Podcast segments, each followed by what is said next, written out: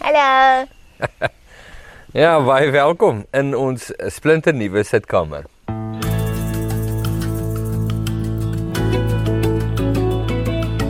Alpha en Omega, die begin en die einde, die weg en die waarheid, die koning van my hart. Dis in Zimbabwe. Ek kan nie presies sê waar ons is nie behalwe dat dit naby die Mosambiekse grens is. Uh ek het nou nog nie vanoggend mooi op die kaart gaan kyk nie en ons het nie sy nie, so kan nie kan nie presies die plot maak nie. Maar is verskriklik mooi, dis wat ek weet. Hier's 'n hier's 'n rivier hier links van ons wat nie vreeslik sterk vloei nie, maar daar was reëns.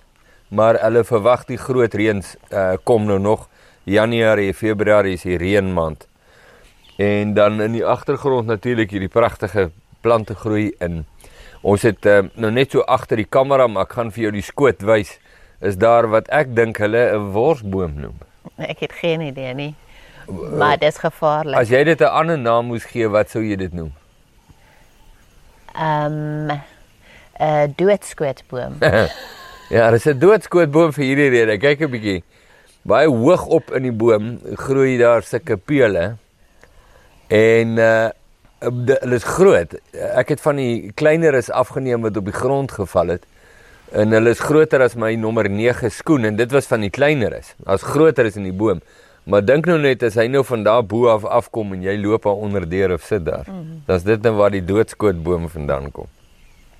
Kom ons gee jou net gou-gou 'n bietjie uh, agtergrond van waar ons uh, uh, was en weet hoe het ons gekom tot hier nou. Net vinnig. Ehm um, eerste een is ons het natuurlik die kinders gegroet in die suidkus van Natal en die dit was die groot groot was verskriklik kosbaar die week saam met hulle.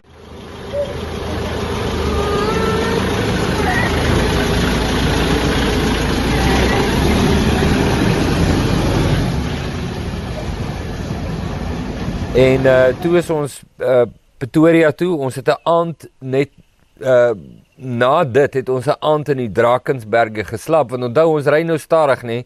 Ons ry nie meer as 400 km 'n dag nie. So ons ry so purper. So ons het so een aand uh, by Giants Castle, een van die mooiste plekke. Ja, land het daar mooi plekke. Het ons so aan die voet van Giants Castle geslaap die een aand en toe die volgende aand in Pretoria by ons dogter. Dit het nou mooi uitgewerk. En uh toe het ons gegroet die volgende dag. En toe is ons Louis Trigard toe. Enkele gedagtes rondom Louis Trigard.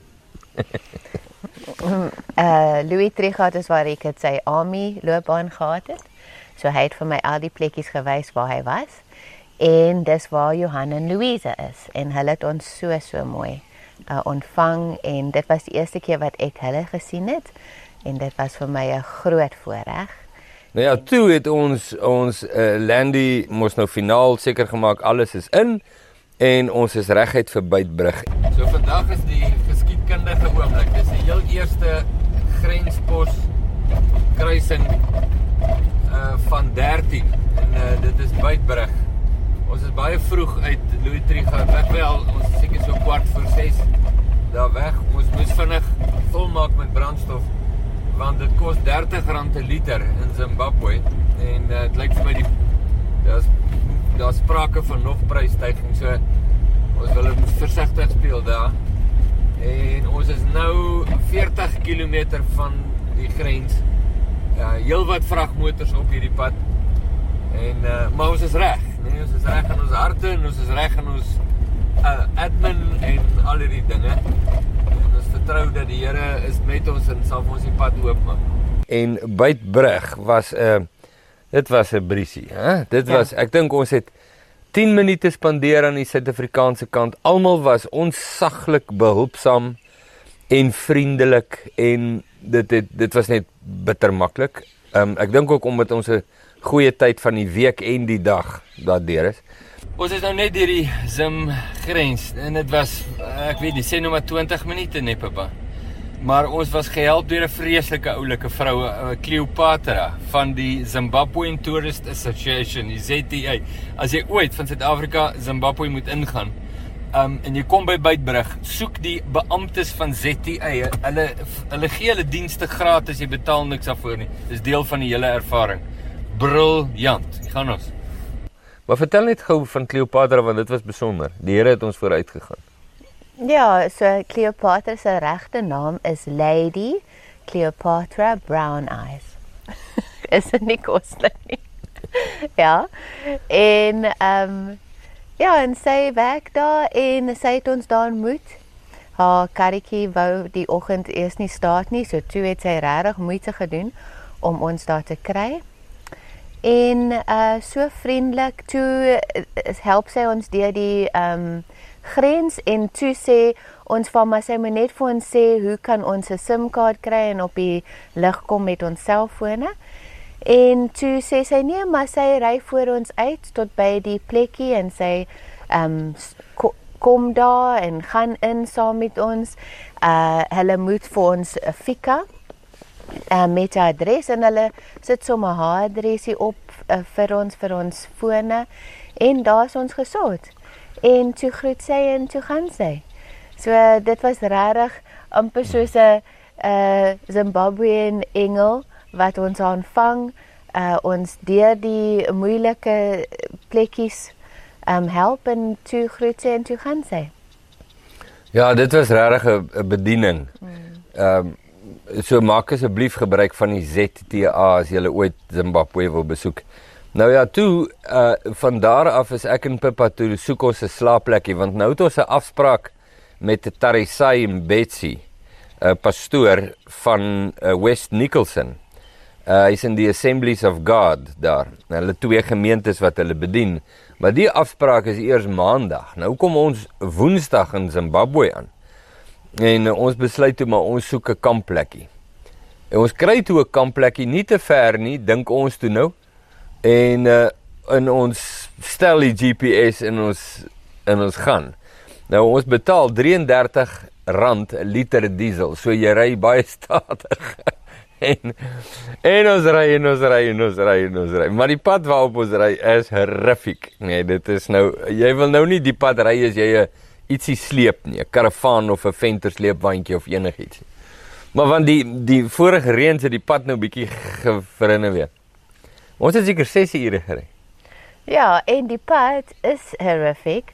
Uh Rick het ongelukkig is hy die een wat bestuur, so hy kyk mos nou na die pad maar die een wat 'n bietjie opper kyk was dit vir my 'n besonderse um, pad. Daar's 'n daar's 'n les daarin.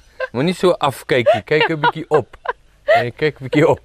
maar soms kan jy nie anders nie. Ja, andersins val jy vas as jy nie afkyk nie. Nou ja, wat toe gebeur het is, na die 6 ure rit kom ons toe by die kampplek aan en toe sê hulle, nee, die kampplek is toe. Hy is gesluit. vir die reenseisoen. Daar staan ons, ons kan nie omdraai en terug nie. Ek sê vir die man by die hek, ek sê maar ek gaan nou sommer net hier in die bos staan. Nee, maar ek sien nou hy is nou nie vreeslik in sy noppies nie. Ek my radio toe in. Ja, want die kampplek is nou so bietjie inner. Ja, sê die ou, okay, ons kan maar vir die aand inkom. Nou ja, ons het toe vir die aand Hulle het ons toegelaat tot die kampplek vir vir die aand en dis waar ons nou is. Hier.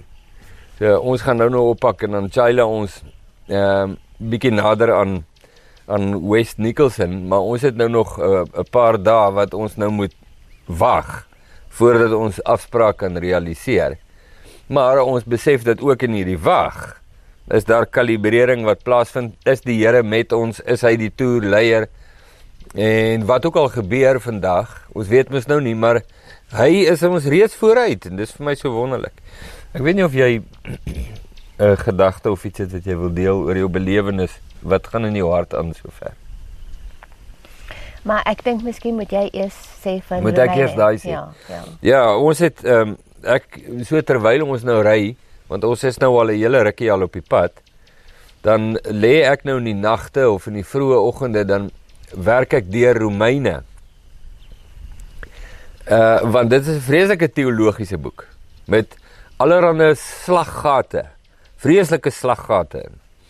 Uh en ek dink toe net maar laat ek net dat ek net rustig Soos wat ons nou Handelinge in Hebreërs gedoen het in Jesaja en nou nie vir die kamera nie, ek doen dit sommer vir myself. Dat ek net so vers vir vers rustig sonder kommentare net eers deur die stuk lees. En ek en Pippa doen ook die ehm um, die ons het 'n audio Bybeltjie gekoop by Mega Voice, soos van daai wat ons nou vir die mense bring. Ons het nou so eene in die ESV en die Afrikaanse ou vertaling, so dan sit ons hom aan terwyl ons ry, dan luister ons na Romeine. Jy kan hom oor en oor en oor luister in 'n baie kort tydjie. Maar wat vir my toe nou so koslik is en kosbaar is um, hoe Romeine begin. Nou as jy wil, doen jouself 'n guns en kyk jy Romeine 1 vers 1 Die heel eerste um, openingssalvo staan die volgende woorde: Paulus, 'n dienskneg van Jesus Christus. En eh, en toe ek dit lees, toe hak ek nou sommer daar vas. Want mense lees dit nou mos nou maklik oor. Paulus, 'n dienskneg van Jesus Christus, geroepe apostel, uitgesonder vir die evangelie van God. En dan gaan hy so aan aan die wat in Rome is, bla bla bla en dan begin die brief. Ou mis daai deel. Maar wat vir my so wonderlik is toe van die opening self, hoe daar die eerste ou paar woordjies van hierdie geweldige teologiese werk is die volgende. Dat die bottom line van alles is om 'n diensknegt te wees van Jesus Christus. As jou teologie, jou geweldige uitgebreide teologie soos wat 'n mens nou gaan kry in Romeine, as dit jou nie bring by diensknegt wees van Jesus Christus nie. Hy help dit absoluut niks nie. Die bottom line van alles wat Paulus gaan sê in daardie brief het daarmee te doen. Die feit dat ons ons harte en ons lewens buig onder die gesag van Jesus en hy ons Here is. Hy is my Here. Dis waartoe alles lei. As dit waarmee jy ook al besig is, jou nie lei na dit toe nie, dan is jy besig met niks nie. So dit was vir my 'n wonderlike aftrap vir so baie die boek. Ja. Ja, en die ding is van ehm um, uh, Paulus hy sê hy's 'n dienskneg. Daai praat van sy hart vir die Here. So dit begin by sy hart vir die Here. Toe is hy 'n geroepe apostel. En en uit ge ehm um, uitverkies deur God om te doen wat ook al. So daai ons het bietjie daaroor gepraat en dit um, is ook in my hart want ehm um, want ons wil Jesus dien. Hmm. En uh baie keer dan sal um, Ricket vir ons vra is Jesus ons baas en dan uh selfs in hierdie week het uh hy vir iemand gevra is Jesus jou baas en toe het die persoon ook gesê um, eers Eerste nee, reaksie, ja. Nee. Nee. Uh en die en die, en en die groot ding jy kan ons anders sê, jy kan sê is jy ehm um, 'n dienskneg vir die Here. Um, dan sou ons nou makliker sê ja. Maar as jy nie in dieselfde asem kan verstaan, dit beteken dat uh, Jesus jou baas is, dan dan moet jy die hele storie bietjie bepeins. Ehm um, maar ek sê vir dit in hierdie week ek uh, toe Jesus vir ons roep om hiernatoe te kom, dan dan moet jy deur daai ding gaan. Here Jesus, sal ek u volg ma maak nie saak waar jy lê nie. Ehm um, sal ek my lewe buig. En dan dan sê jy ja. Uh ja en dan kom al die goed wat uh wat vir jou uh wil mhm. terughou soos um by my uh vrees oor die hitte vrees oor die mense um vrees oor die ongediertes vrees oor die ongemak en so aan maar wanneer Jesus jou roep na iets hy sê um Rickert en Papa ek roep jou om 'n dienskregte van my te wees in hierdie uh rigting of hierdie area dan ehm um, nie net roep hy jou, hy hy verander jou. En uh, ek onthou in die maande voor ons gekom het, dan sou ek al daai daai vrese sou opkom. Dan gaan ek na die Here toe en sê Here Jesus, ek lê hierdie voor U nee want ek kan nie myself verander nie. Ek ek kan regtig nie hierdie vrese um uit my eie weg wegwerk nie. Ek weet nie hoe nie. En toe ons hier land, ehm um, dan sou Rick dit warm kry, dan sê hy vir my, "Kry jy nie warm nie?" Ek sê, "Nee, ek dink Jesus het my termostaat afge afgestel. Want ek regtig, ek kry nie warm, dit was my groot ding. Jesus het my my liggaam verander. Ek glo dit met my hele hart. En dan sal ons deur hierdie uh plekke gaan en ek moet in die bosse in ehm um, en dan waar ek voorheen was ek so bang vir die natuur. Ek was bang vir 'n slang en ek was bang vir ek sou dit nooit gesê het nie, maar jy's versigtig. Nou is ek bewus dat die natuur is ook onder die heerskappy mm. van die Here Jesus. So ek kan vir die ehm um, tor ek sê Rikus gesê ek kan vir die olifant sê Wat is jou storie? Ek is ook 'n vriend van Jesus. So stop nou, ek's nie 'n vyand. Stop jou nos. Stop jou nos.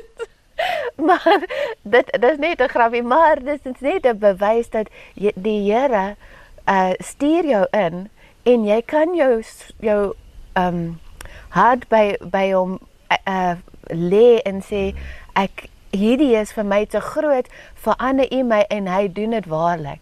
So dit is vir my 'n groot getuienis. So hy's nie net ons baas nie. Hy is ons goeie herder. Hy is die een wat ons geskep het. So hy kan ons herskep en hy wil. Hy wil. Hy wil net hê ons moet bereid wees. Ja, so kosbare woord. Ja. Ja, in sy baaskap lê sy herderskap en sy vriendskap. Ja. Ja, dis 'n wonderlike ding.